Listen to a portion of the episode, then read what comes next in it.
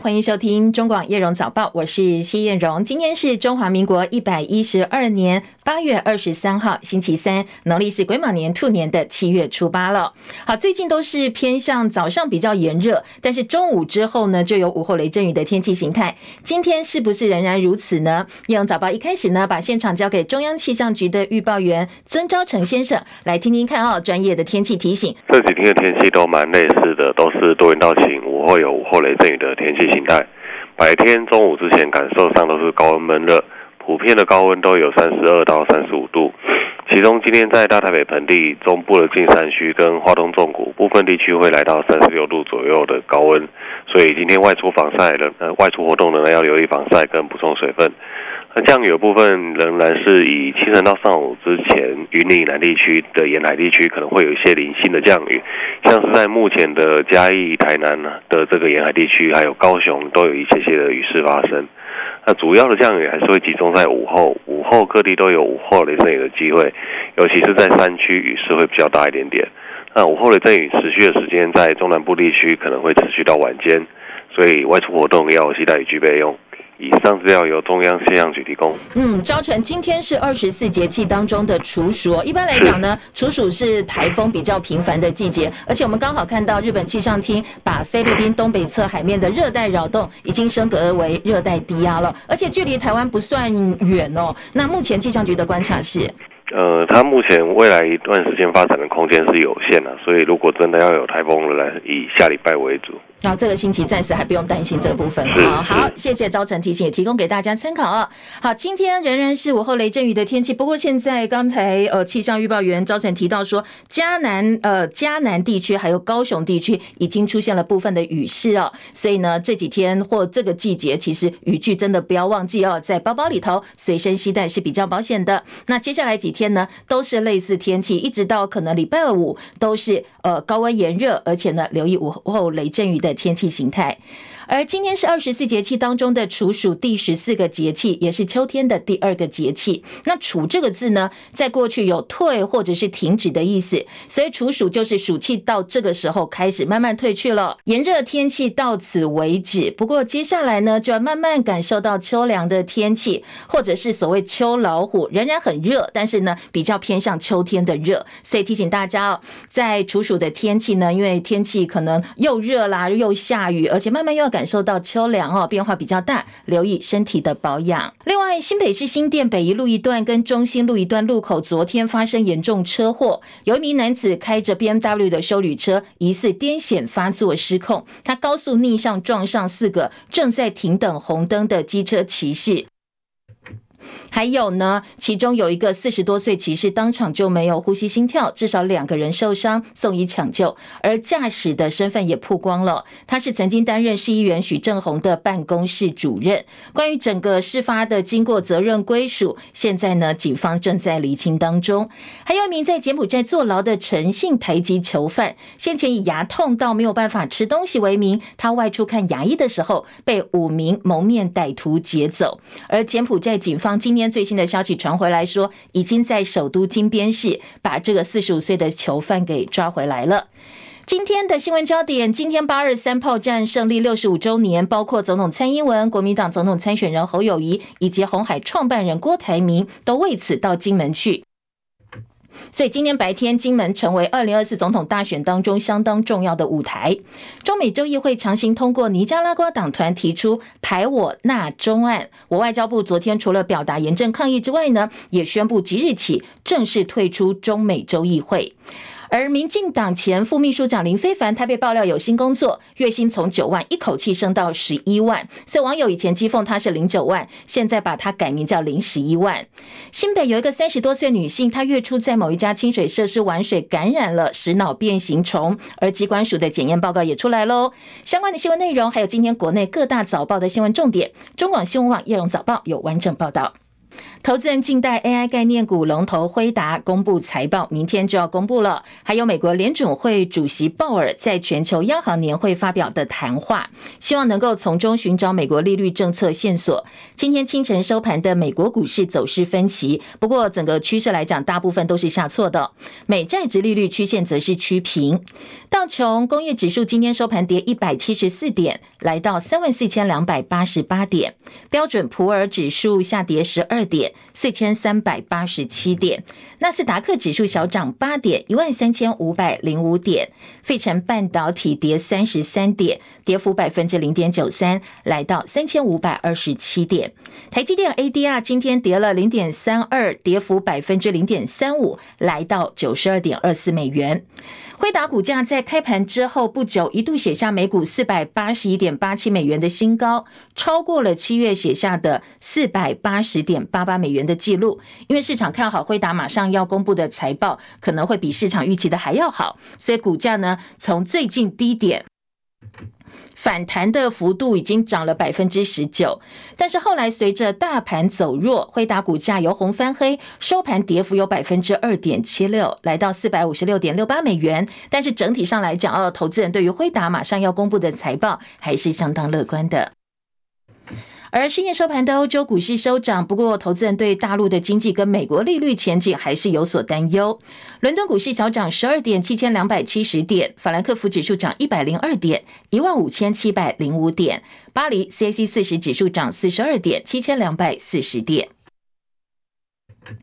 刚才提到辉达财报马上要出炉，所以台北股市呢，昨天 AI 概念股也是一路走强哦。昨天呢，台股大盘一度突破一万六千五百点，AI 涨势惊人，世芯直接是涨停板开出。喷涨到两千三百八十块，登上了股王宝座。其他像技嘉、广达的表现也不错。但是接下来本周全球央行年会要登场，又传出台积电要调降财测的假消息，所以多头的力道显得不是很够。昨天台北股市大盘呢，收盘小涨了五十六点，一万六千四百三十七点，成交量三千零四十亿元。台币元泰外汇台币收盘汇价三十一点九四二兑换一美元，升值了三点一分。昨天汇市成交值四点三三亿美元。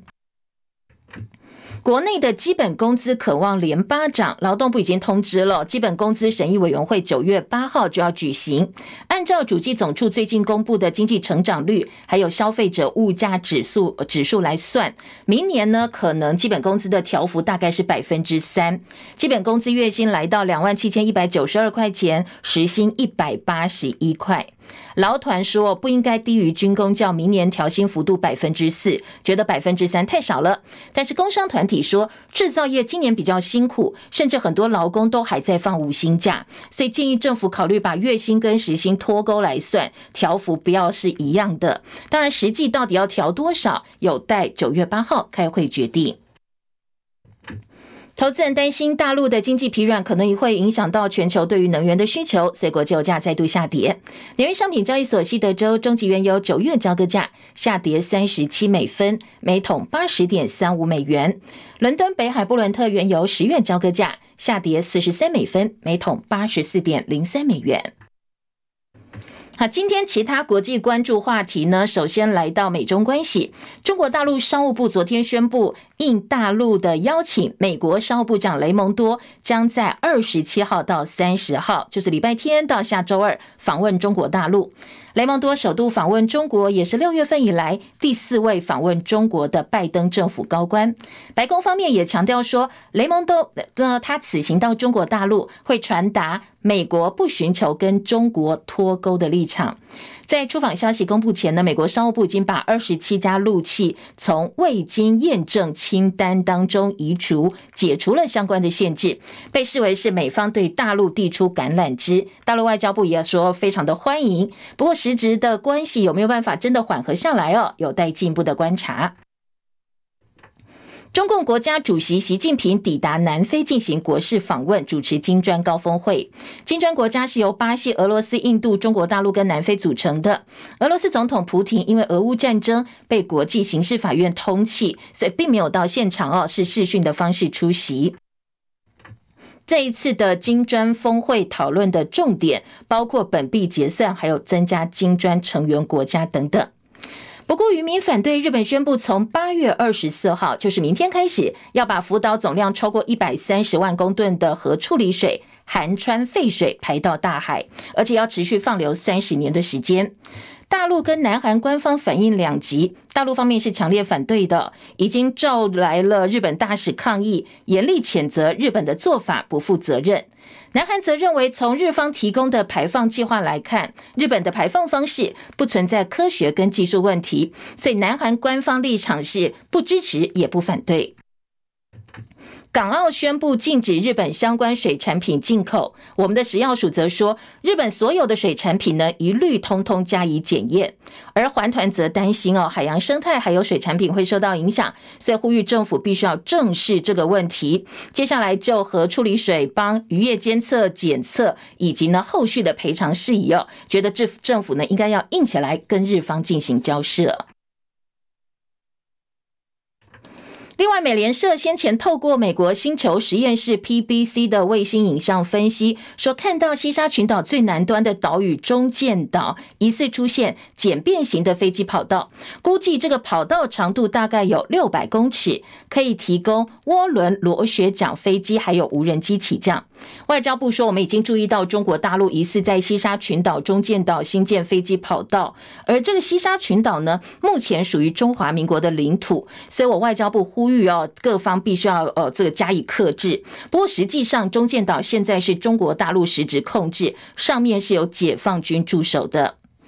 网络上昨天流传一艘中共零九三商级核动力攻击潜舰，疑似在台海附近发生了重大意外，还传出舰上官兵通通罹难。对此，国防部发言人孙立方少将表示，国军透过联合侦监手段，缜密而且慎重地掌握了台海周边所有的海空域动态。到目前为止，没有任何的消息证实这件事。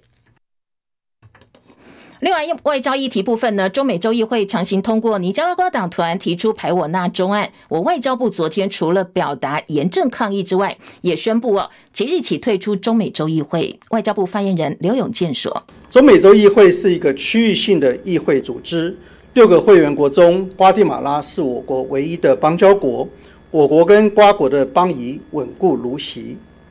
每一个国家的啊，每一个国际组织的章程。”以及入会规定都不相同，不可一概而论。我国退出中美洲议会，对我国在中美洲银行以及中美洲统合体的运作没有影响。民进党立院党团副干事长蔡世应说：“这是中国干预台湾选举。”民进党团强烈谴责。国民党团的方面呢？国民党立委江启臣则痛批：“这是民进党执政之后。”大量断交带来的骨牌效应，我们现在在中美洲只剩下一两个邦交国，所以执政党必须要负起责任。而继今年三月底出访友邦瓜地马拉跟贝里斯之后，现在又传出蔡总统九月下旬要再度率团出访我们在非洲唯一友邦史瓦蒂尼。因为大陆国家主席习近平最近也造访南非，所以两岸领导者在相隔不到一个月的时间分别访问非洲，外界解读哦，较劲儿的意味相当浓厚。今天是八二三炮战胜利六十五周年，包括蔡英文总统、国民党总统参选人侯友谊以及鸿海创办人郭台铭都到金门了。侯郭两个人提前在八月二十二号昨天就抵达金门，不过一整天的行程下来，两个人都没有碰面。今天早上八点钟，郭台铭要参拜海印寺。而侯友宜呢，同时间要到武岛城隍上香，就连八二三战役的胜利功绩还有追思活动，这两个人也都没有安排同台，所以这一趟金门行呢，侯郭不但没有破冰哦，而且最后看起来好像王不见王，和解大咖啡暂时还是一场空。为了避免失焦，台湾民众党说，他们的总统参选人柯文哲今天会率党部主管到大直忠烈祠进行献花跟追思致敬，要用民众党的方式来表达追思。另外，在昨天八二三炮战六十五周年前夕呢，郭台铭一手主导的主流民意大联盟举行金门场次的造势活动，一如外界预期，郭台铭发表他的金门和平倡议，宣布初期要投入两千万美金成立金门和平倡议基金会。但是本多本来要大家都在猜他会不会在这样一个场合宣布参选二零二四总统，昨天并没有，哦他只强调他会不畏艰难，用余生来追求两岸的和平。我要在此郑重宣布，即刻起，我会立即筹备成立金门和平倡议基金会，初步以第一步以两千万美金作为起始的基金，建立金门为举办两岸定期对话会议的场所，在金门常设。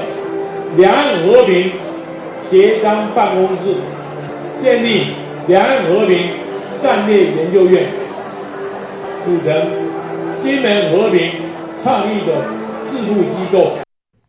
好，他说他要逐步落实创设两岸和平协商办公室，建立两岸和平战略研究院等等，有八大计划。郭台铭也在会中向大陆北京当局隔空喊话，呼吁正视中华民国存在的事实，强调持续用武力胁迫台湾接受统一只会适得其反，两岸民众会越走越远。他说呢，他不乐见两岸渐行渐远，让亲者痛，仇者快。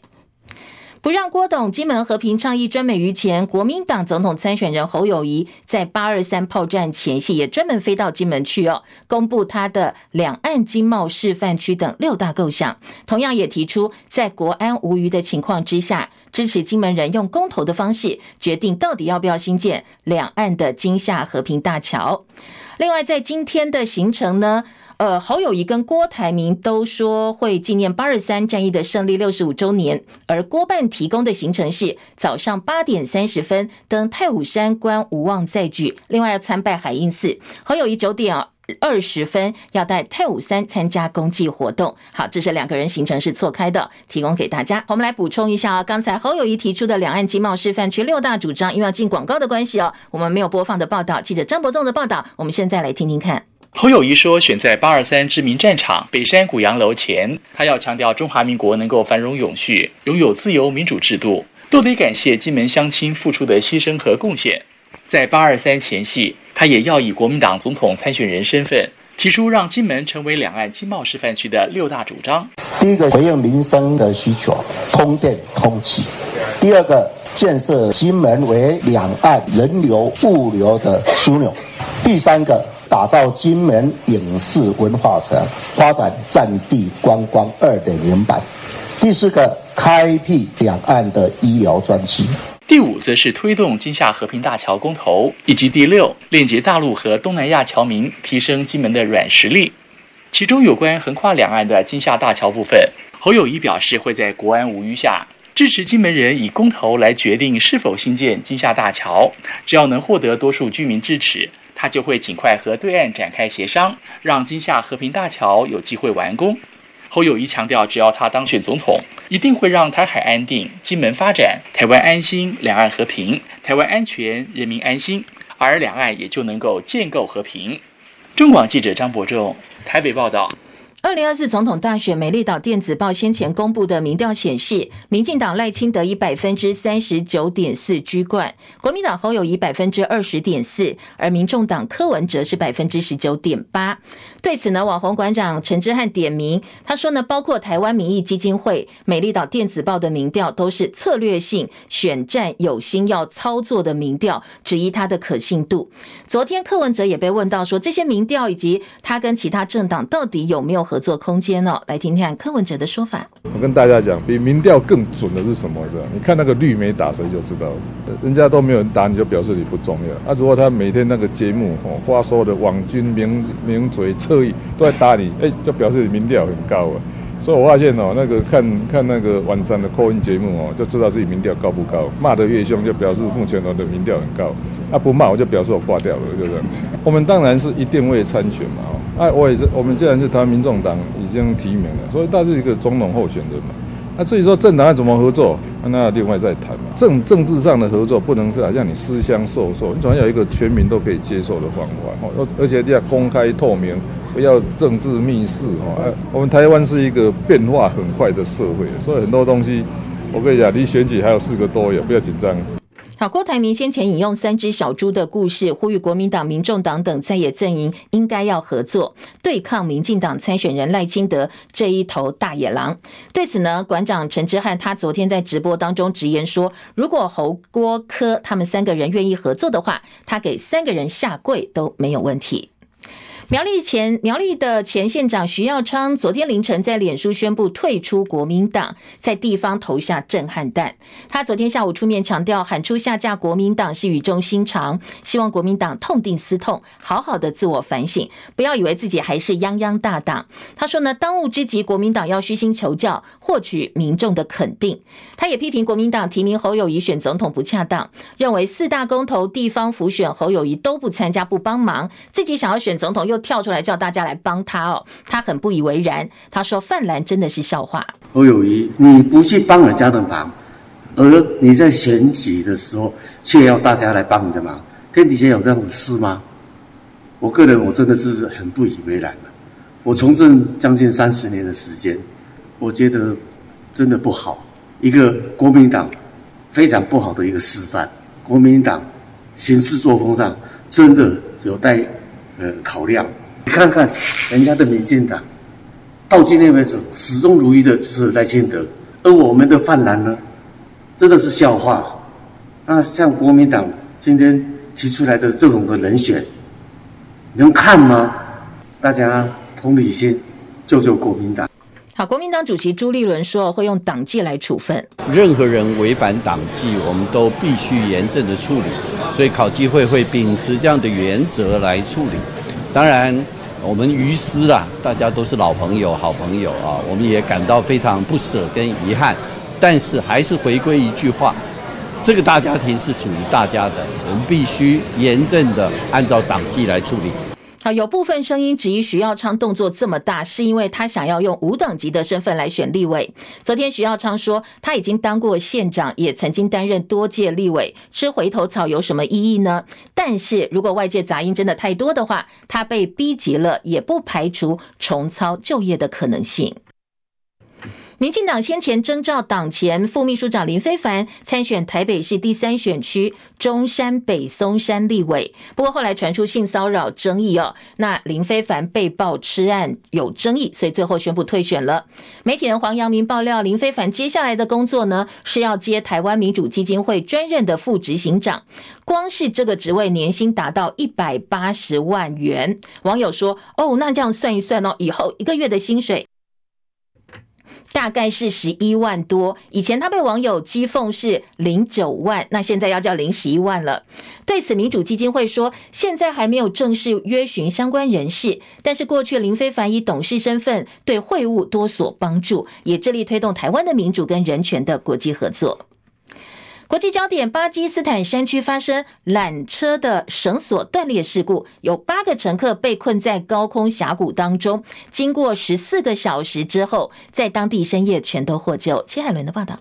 巴基斯坦看守总理卡卡尔发表声明，宣布经过十四小时磨难，被困在巴基斯坦西北部山谷缆车上的所有八个人，包括六名儿童和两名成人，都已经获救。卡卡尔说，所有孩子都安全获救，他感到欣慰，感谢军方、救援部门、地区政府和当地人民出色的团队合作。美国有线电视新闻网 CNN 报道，官员说，救援行动从当地周二上午开始，当时六名儿童和两名教师正在上学的。途中，缆车一根电缆断裂，导致他们被困在山谷上方大约两百七十四公尺的地方。救援行动使用直升机和滑索，但是随着夜晚到来，当局被迫暂停直升机救援。根据报道，救援人员设法让缆索拉住缆车，以免坠落山谷；用空中飞索把乘客救下了地面。强风增加救援的困难。看守总理办公室发表声明，下令立即关闭所有破旧而且不合规定的缆车。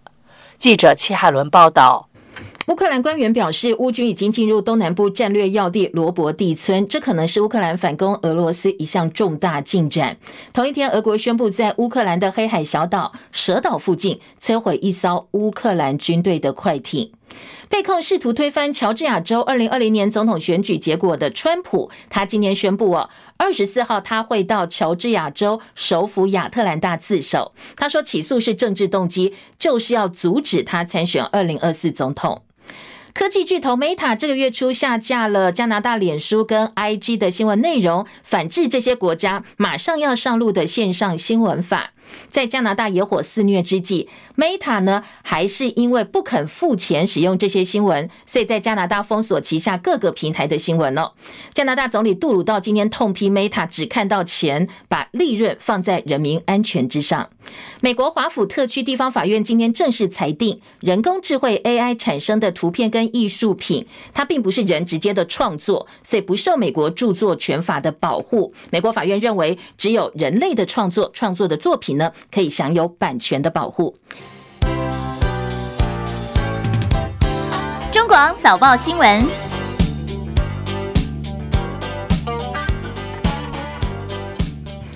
再来关心今天早报头版新闻焦点。首先，我们昨天退出中美洲议会，因为呢，呃，中美洲议会表决通过要承认中国大陆嘛，哦，不承认台湾，所以昨天在呃尼加拉瓜提案之后，我们就正式宣布哦退出中美洲议会。今天包括联合、中时都是放在头版头条来做报道，那自由时报是放在二版的版头。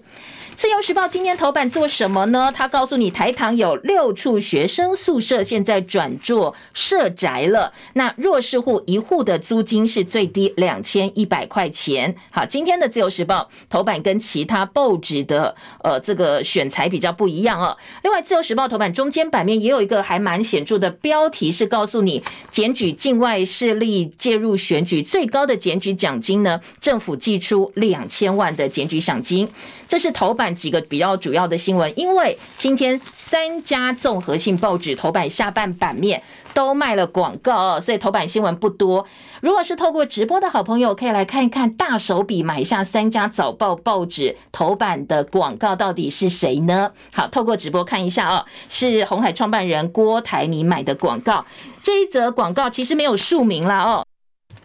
所以也不确定是郭台铭买的，但是整篇的内容呢，都是郭台铭提出来的维持两岸和平的主张。说郭台铭倡议以和平为前提来保卫台湾的自由民主跟多元。那上面的照片是呃郭台铭的背影哦，他向中华民国国旗敬礼的画面。直播的好朋友可以看一下哦。好，这个应该花了不少钱。三大报纸头版下半版面的广告都是郭台铭的维持两岸和平主张。另外在财经报纸的头版重点部分呢，今天呃，《工商时报》的头版头条告诉你，AI 链就是 AI 供应链，九月旺来了，旺季来了。众所瞩目的 AI 全球领头羊辉达马上就要公布财报，明天早上大家来听早报新闻应该就知道了。那摩根史丹利抢先进行供应链大追踪，最新发现 AI GPU 伺服器供应订单从九月开始就会显著提升，可以提前帮市场。注入强心针，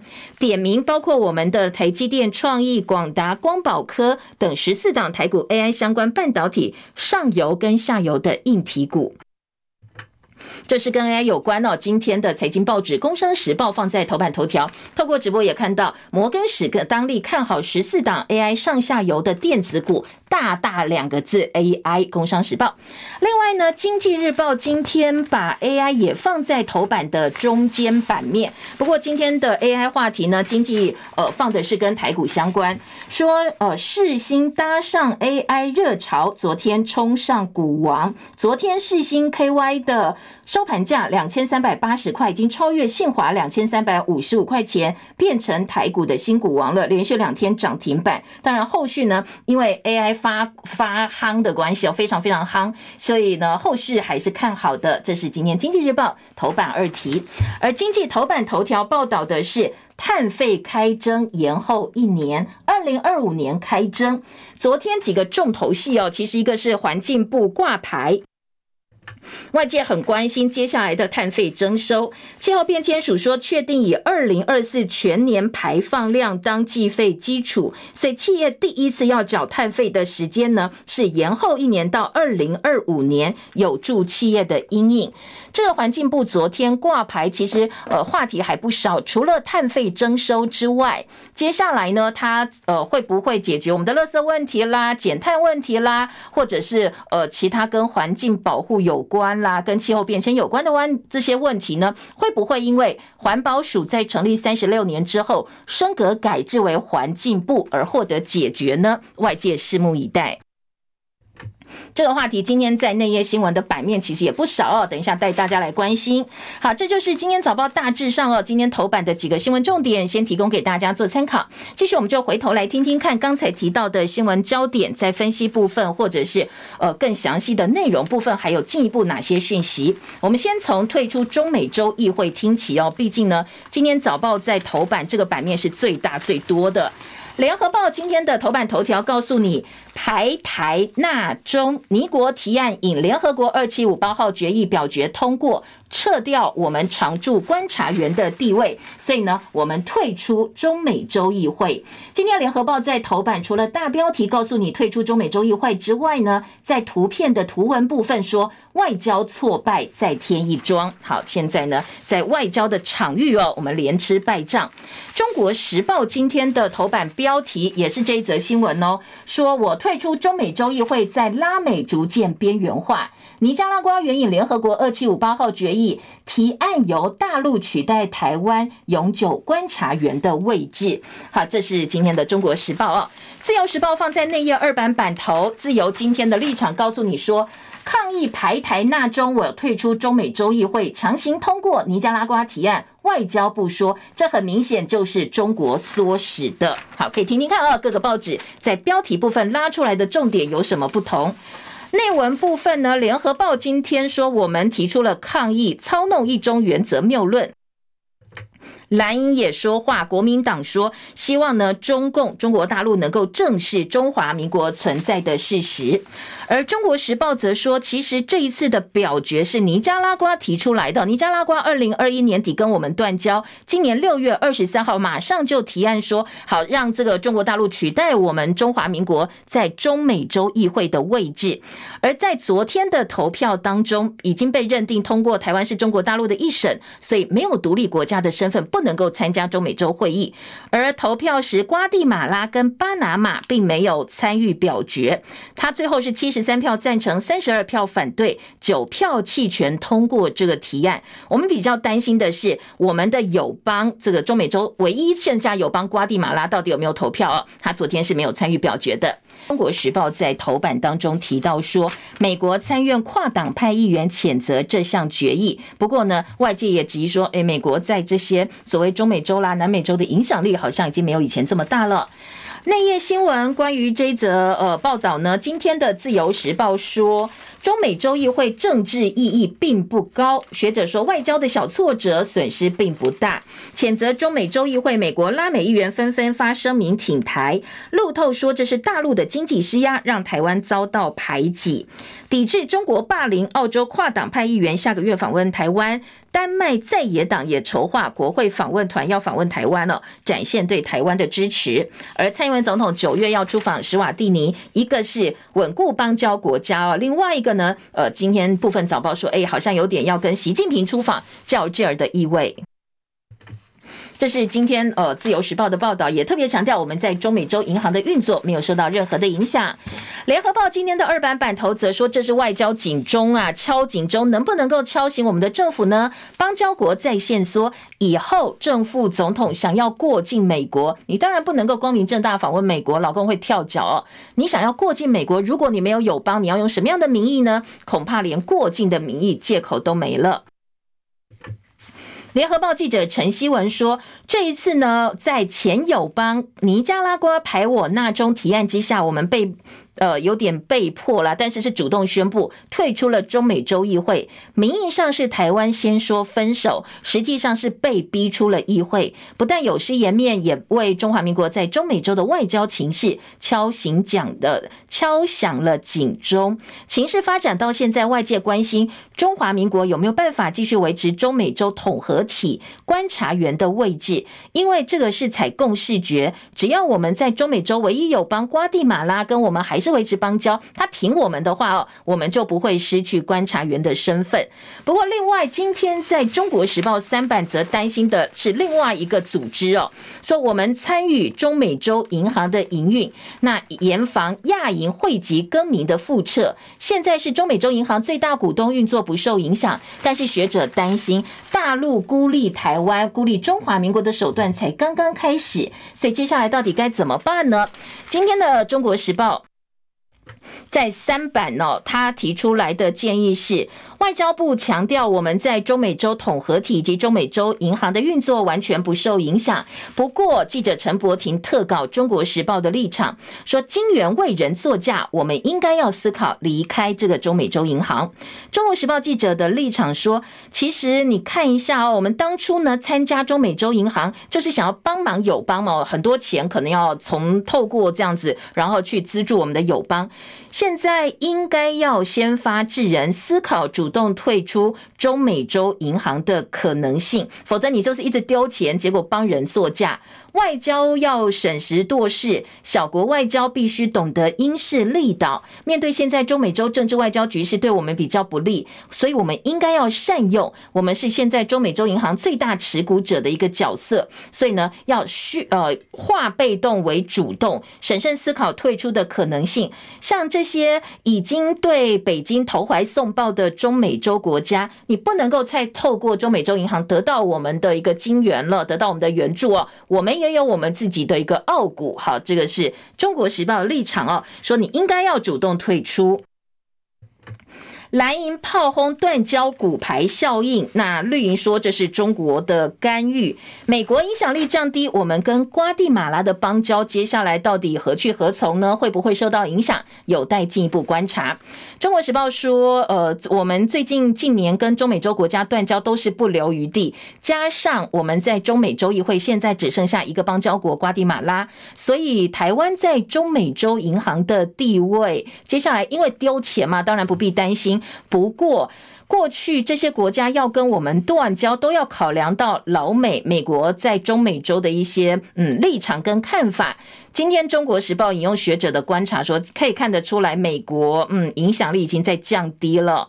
这接下来呢，到底能够针对我们跟瓜地马拉的邦交国，美国会提供什么样的帮忙？在双方的邦交老共如果有意见的情况之下，美国又能够拉回多少？恐怕有这个需要再做观察的。而中时说，其实排我纳中退出联合国的翻版其实还蛮像的。说这一次中美洲议会表决通过，要承认中国大陆跟过去五十二年前我们退出联合国有一点像，可以说是翻版。今天的中国时报，好，当然在呃各个报纸的报道跟立场哦，当然不太一样，不过我们都提供给大家做参考。继续听到的是今天的呃财经报纸告诉你碳费的延后征收，还有环境部昨天呃正式挂牌成立。今天的经济日报在头版说，环境部昨天揭牌，子法最快明年初上路，对于企业到底该如何应应是有所帮助的。今天的经济日报头版头条。内页新闻，呃，关于接下来环境部的规划，给的版面也不少哦。自由时报说，首任环境部长薛富盛说，四阶环评列为首要要务。承诺落实跟大众还有环保团体对话，会尽快公布企业碳定价基准。接下来会拜会基隆市长谢国梁，因为呢被视为烫手山芋的协和电厂四阶环评，现在环境部要正面迎击了。他说上任之后，四阶环评是他积极推动的工作。谢国梁说：“我随时等待薛部长来访哦，针对环保议题跟四阶的议问题呢，跟环境部深刻的一个讨论。”环保团体呼吁整并废清法资再法进行总量管制。而另外关于环保能源的议题，当然今天各个报纸版面也蛮大的哦。先来听到《中国时报》今天的二版版头。政府推绿能被批台电跌倒，绿油油赚饱。王鸿薇指控德标厂商暴利惊人，大部分这些德标厂商跟绿营的关系都不错，叫被呃这个网友呢戏称叫做绿油油朋友的友哦，绿油油。能源局说这已经是出价最低厂商了，大雅说没有不当之处。今年中国时报二版的标题，好，听标题听不出来到底是怎么回事，我们听听看内文到底讲什么。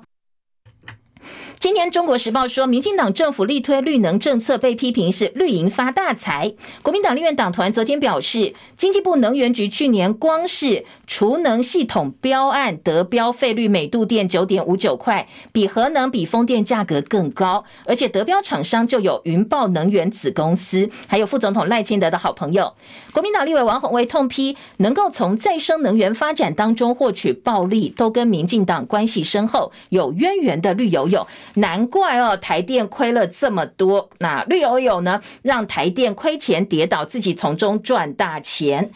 今年在呃《中国时报》，除了有王鸿薇举的例子哦，核能发电的成本、再生能源发电的成本来比照一下哦，这个储能装置一度电达到九点五九块，暴利真的非常非常惊人。然后对照一下德标厂商他们的背景跟身份。下半版面还有赖品瑜这个呃绿这个云豹能源董事长前新系立委赖静林的女儿立委呃这个立委赖品瑜，她昨天出来帮她的爸爸喊冤，因为先前呢大家都说呃她的爸爸呢是呃他是反对核能，但是她的爸爸。本身因为是云豹能源的董事长，所以是有利益纠葛哦，直接的利害关系。后来赖净麟请辞之后，蓝营炮轰是断尾求生。赖品妤说他的爸爸没有任何不法行为，昨天已经出来了，说如果还有其他不实指控的话，他会呃提出告诉。另外，《中国时报》还有一个这个个案呢，说云豹前董事长赖净麟现在请辞，但是呢，他的好朋友哦，也是被指为绿能门神的。张建伟，他的经历呢，也值得大家来了解。今天《中国时报》记者周玉祥的特稿介绍了云豹的创办人张建伟，他说他的经历相当戏剧化哦，七年级生。高中靠着身兼多职，年收入破百万，上吴宗宪的节目，我猜我猜我猜猜猜，被封为是草莓族之光。二十一岁进入资产管理公司之后，投入金融圈，在香港、美国等地发展，最主要专业是投资管理。七年级生哦，他永兴能源的谭宇轩跟汤梦汉三个人合作，成立了云豹能源，然后让这个谭宇轩当董事长、执行长。接下来跟永兴能源密切合作，翻开他的履历，太阳能跟绿能的绿电资历，最主要就是成立云豹之后的六年，以前都是金融投资。他履历上却写将近二十年全球金融产业经验，曾经担任香港第一亚洲商人金业营有限公司的市场总监。不过这个公司被《金周刊》爆料说呢，他涉及来台以第一金为名非法吸金。赖净麟身兼十九家能源公司负责人，所以这个创办人青年级生张建伟也担了二十家能源公司的负责人。另外一个执行长谭宇轩当十八家能源公司的负责人哦。所以来看一看，其实整个结构呢，让大家非常的呃质疑。今天的这个《中国时报》就把他们的背景啦，过去他们做哪些事情哦，做了一些介绍，让大家来做一个判断。台湾民意基金会有昨天有一份民调，八百万选民认同民进党。是跟黑金勾结的，其实呃认同跟不认同的比例差不多，四成三左右，但是有四成多的人认定执政党跟黑金挂钩，这个比例就是偏高喽。今年在呃内页新闻当中呢，各个报纸也有不同角度来看看绿电的相关话题哦。今天联合报的社论说，赖净麟请辞云豹，很难消蔡政府圈地种电之恶。因为呢，蔡政府能源转型本来就是天书，大家都担心缺电，然后政府一一再告诉你没问题，我们的绿能也没有问题，我们不必担心供电的问题，但是。大家又看到很多政商勾结，马上赖建霖跟李退之从云豹闪退，其实也没有对外澄清什么，因为马上又会有其他门神替补了。所以今天的联合报社论告诉你，政府在各地烽火的圈地划设绿能发展区，侵害农田，压迫农民弃农，然后呢，我们的能源政策又不稳定，这才是真正让人最害怕的地方。回到环境部，今昨天挂牌，今天联合报三版说，环境部成立国土还是千疮百孔。专家说，只顾经济酿成了恶果，事业废弃物之乱酿出国土灾难。好，环境部呢？挂牌之后，很多人升官了，钱也变多了。但是台湾来回来看一下，我们又变成垃圾岛。这几年政府大力招商，吸引台商回台投资，老把超前部署挂在嘴边。但是事业废弃物的数量一路增加，焚化炉处理量能不足，处理费暴涨三到十倍。不止企业吃不消，全台的海边农地、余温，甚至闲置的厂房，现在都变成了事业废弃物乱倒的温床。催。让这些非法集团呢，能够呃不断不断借此从中牟利哦。好，今天的联合报告诉你，环境部成立之后，我们现在迫切面对的问题，包括了环境问题、垃圾山问题，包括减碳的问题。你说碳费延后一年征收是政策，但是恐怕接下来环境部要面对的挑战还不止这样哦。联合报今天的话题版关心的是日本核污水从明天开始就要排入大海了。今天标题四版标题说不顾渔民反对，农民痛批被骗了。冲浪业也很担心，说担心游客不来冲浪了，因为很担心会受到核的影响、核污染的影响。而食药署说，日本所有水产品一概接下来都会加以检验，但是环保团体还有蓝营立委都不太放心，说应该要有其他更强势的作为才行。中呃，《自由时报》则是说，日本首相岸田文雄昨天表示，未来十年日本会肩负监测还有形象受损对策的重责大任，因为一路以来哦，这个可能要排放大概三十年到四十年的时间。近海跟远洋的渔获，按照风险会调整我们检验的件数。好，这是今天的呃这个呃《自由时报》。另外，《中国时报》四版告诉你，核四核四厂的燃料棒年底标售，蓝营痛批断了重启之路。全球核电复兴推升铀燃料价格，所以现在价格大涨一倍，扣掉三十亿元的工钱跟运费，台电说：“哎，我们拆一拆拿来卖，大概可以拿到五十亿。”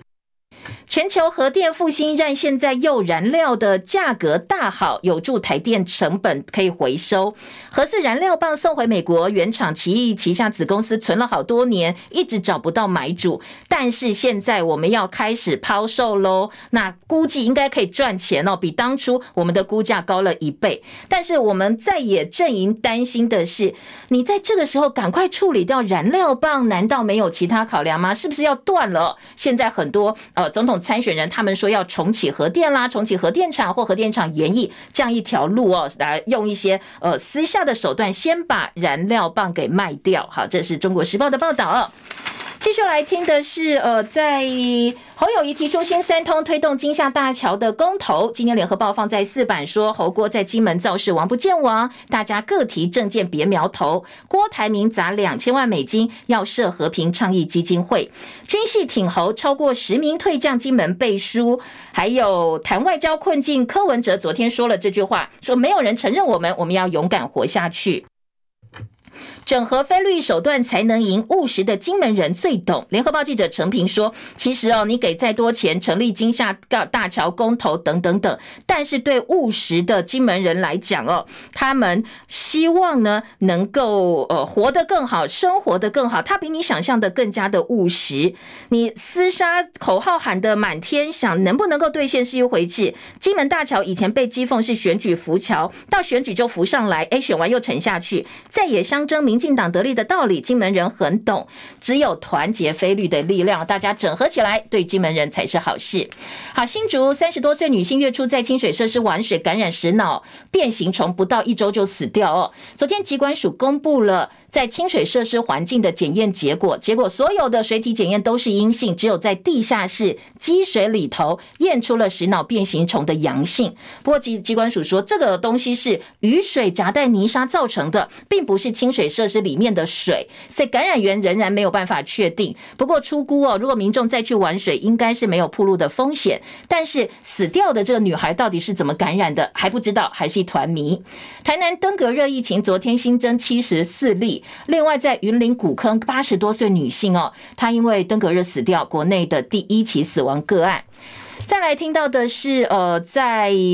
台北市的文山区有一个女生，她到某家银行临柜领十万块现金，结果回来发现里头竟然五十九张千元钞票是假钞，银行怎么可能领到假钞？她马上报警哦，后来才发现是她同居的朋友偷天换日把钱换成假的了，不是银行给你假钞。所以这个话题呢，今天早报也有报道哦。去年新北树林母母啊妈妈杀死孩子六岁儿子的这个命案，单亲妈妈说，因为她的经济很困难，所以想把孩子带。走，在国民法官跟我们的专业法官的审理之下，最后呢是重判这个妈妈十六年五个月的有期徒刑。当然了，她的环境不好，大家可以理解哦。不过国民法官最后共识是，没有任何人有权利剥夺孩子的生命，他也不是真正走投无路哦，所以最后是重判，呃，十六年的有期徒刑。我们谢谢大家收看收听，明天同时间再会，拜拜喽。